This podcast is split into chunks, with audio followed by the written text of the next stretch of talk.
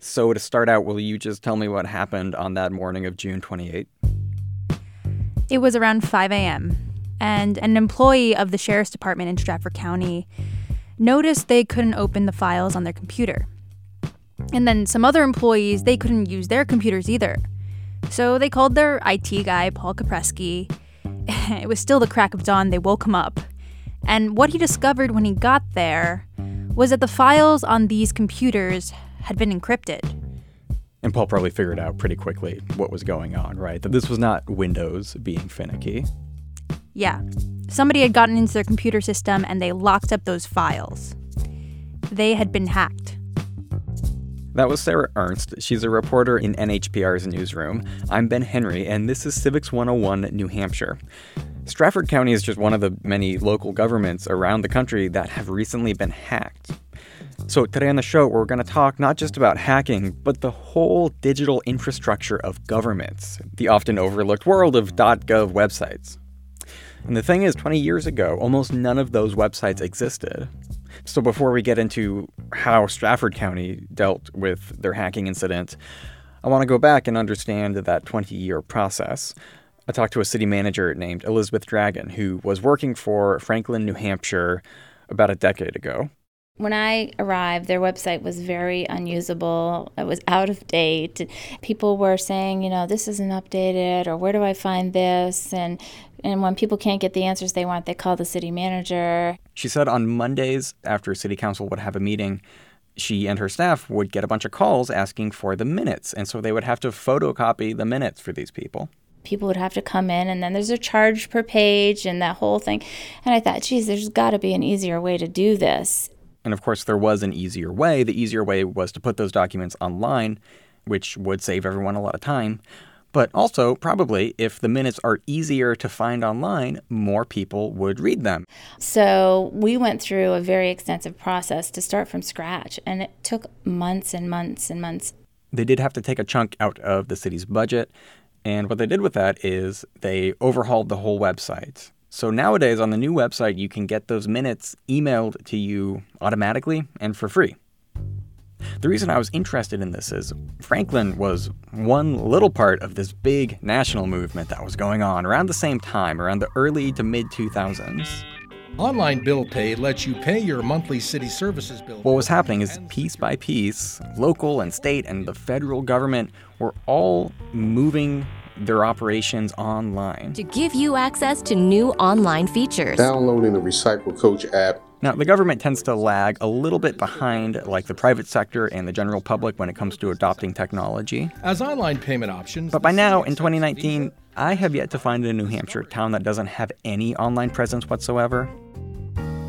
However, it's not like the state of New Hampshire ever required towns and cities to make these websites or told them what to put on there exactly. So you have some cities that have these really robust and functional websites, and you have other places where not so much. But the basic set of things that you'll find on a town website are like a place to make payments to the town and a place to see things like minutes from public meetings. So Elizabeth is now the city manager of Keene, and Keene is one of those cities that has a much more robust website. Could you give me a tour? Sure. You'll see that we have at the top uh, links to our different social media accounts, as well as a place for uh, someone to click if they're trying to make a payment, or you could subscribe to parking information, whatever your interest might be. They have an interactive map where you can see all the parks and trails in the city they have this app where you can take a photo of something and send it along with your location straight to Public Works and say, hey, will you please fix this? So Elizabeth actually pulled up a map for me of all these little issues that people had sent in. Some potholes, a bike path issue, a park issue at Goose Pond, drainage issue at Baker Street, street light issue, probably there's a light out. What it's done is it's made it easy for the public to let us know of an issue one thing Elizabeth is really into is transparency. So, tons of documents from any given town are technically public, but if you want to see them, usually you have to go to the town office, you have to know what to ask for, you might have to have someone physically rifle through a filing cabinet. Keene has been moving lots of records online. For example, this one was by popular demand restaurant inspections. I mean, hey, if you go into a place and you want to eat there, you might want to know what the inspection report says. And you're like, okay, we have to find a way to sort of make this available to people so that they don't have to call us and say, hey, I, I want to go to this restaurant. When's the last time it's been inspected? I guess if you're someone who reads Yelp reviews before you go out to eat, this is like one step up from that. But still, among the most popular uses of the website is for people to see minutes from different meetings, especially when there is some kind of hot button issue in city politics. They can see the traffic on their website go up. There's always a hot topic, or often. You know, a lot of these meetings, there's not a lot of people that show up. And I get it. You know, we understand people are working, they have families, their kids are in sports, trying to find ways that they can engage with us when it's more convenient for them. So they can go back and look at it. They can actually see it unfold um, and hear the conversation. I think that's important.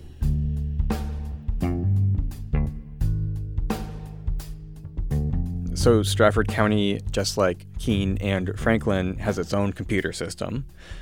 And when they were hacked, Sarah, you covered it for NHPR's newsroom. So, what were they worried would happen? Well, the county stores a ton of sensitive data that hackers might want. They've got bank account info for their employees, they have medical records from the nursing home, and criminal records from the jail. And to keep all that stuff safe, they had to shut it all down, literally unplugging their computers from the wall. And they went back to pen and paper for a lot of the things they normally use computers for. Yeah, I feel like as I've been reporting the story, I've kind of been realizing that we're in a moment now where we've kind of finished this big process to put all these local governments online. But now we're in a moment where we are realizing that that also created some vulnerabilities for us. Yeah. You have to hire security experts. You have to keep your system up to date, and it takes money to do it.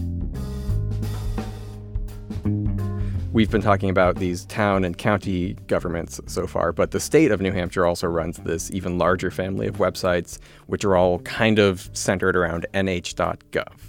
Yeah, I am a big fan of the GenCourt website. Uh huh. Yep. So I, I went back and tried to see like the earliest archives I Oh, could no. find of nh.gov.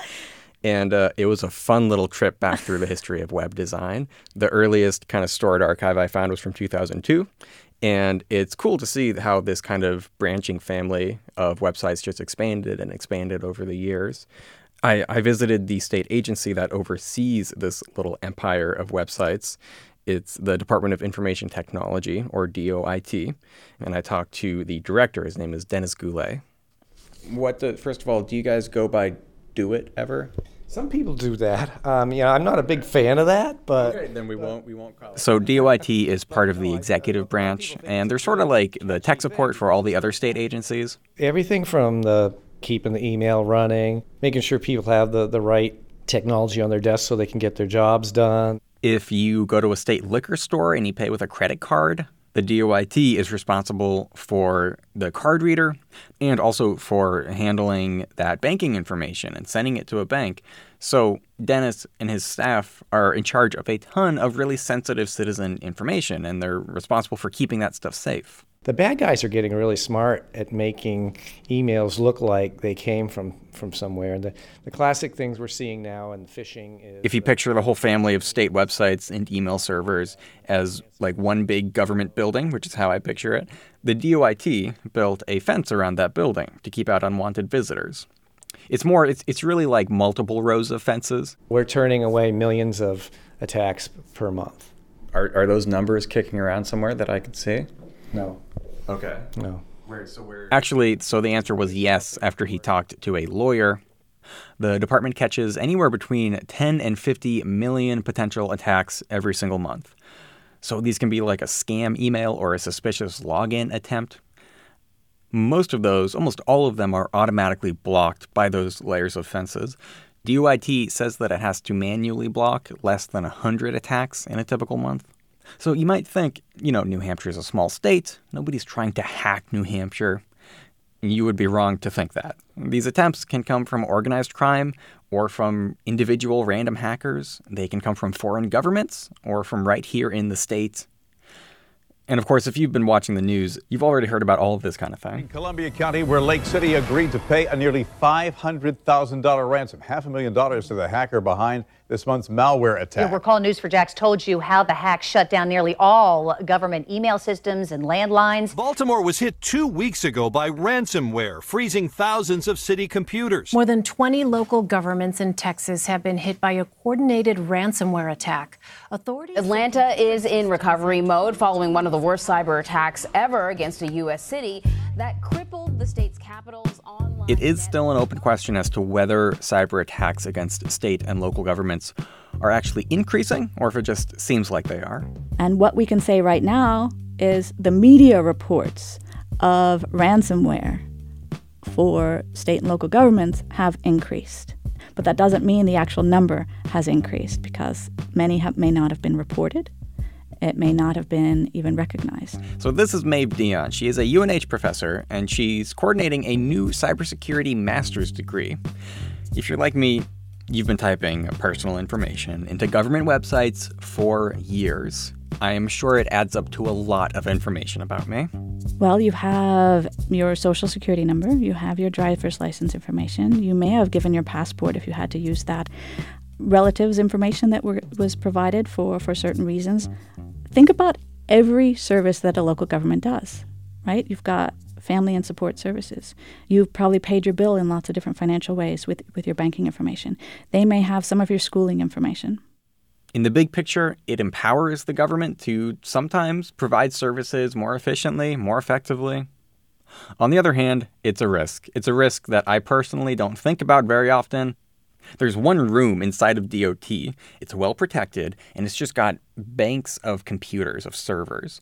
And at any given moment, they are sending and receiving this kind of personal information all over the state, maybe all over the world.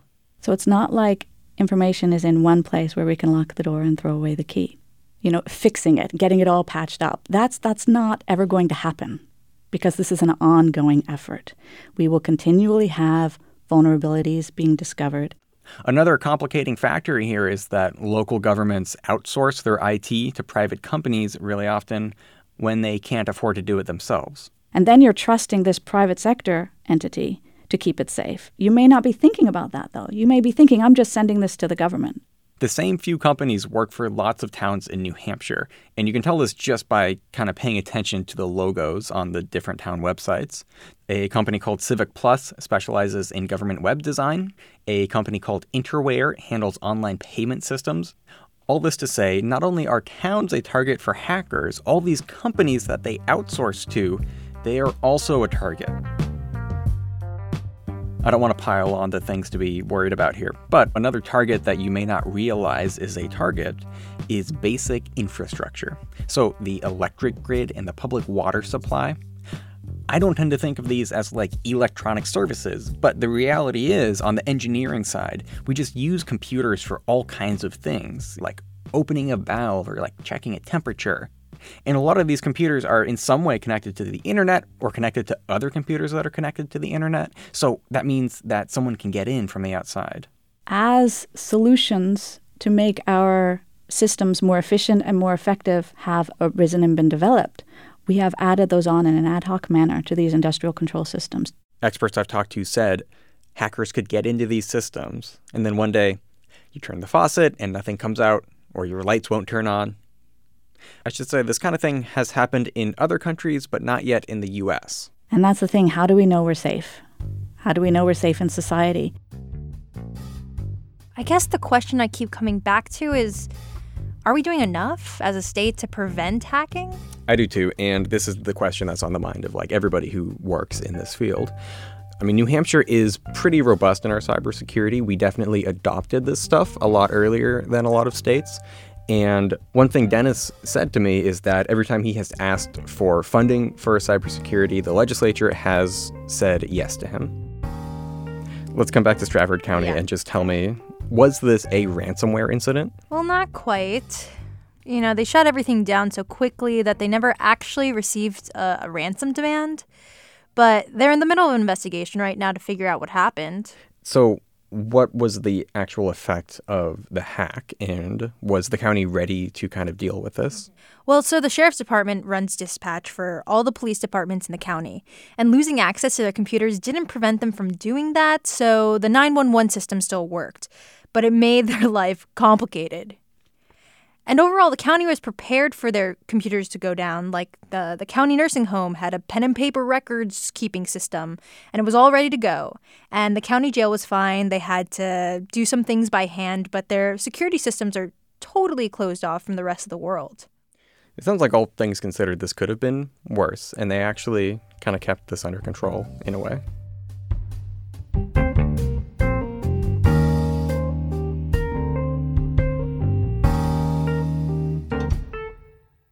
That's it for Civics 101 New Hampshire this week. This show is created by me, Ben Henry, and Jackie Fulton. We have editing help from Hannah McCarthy and Nick Capodice. Sarah Ernst, who you heard on this episode, is a reporter for NHPR's newsroom, and our executive producer is Erica Janik. We are supported in part by the Corporation for Public Broadcasting, and we are a production of New Hampshire Public Radio.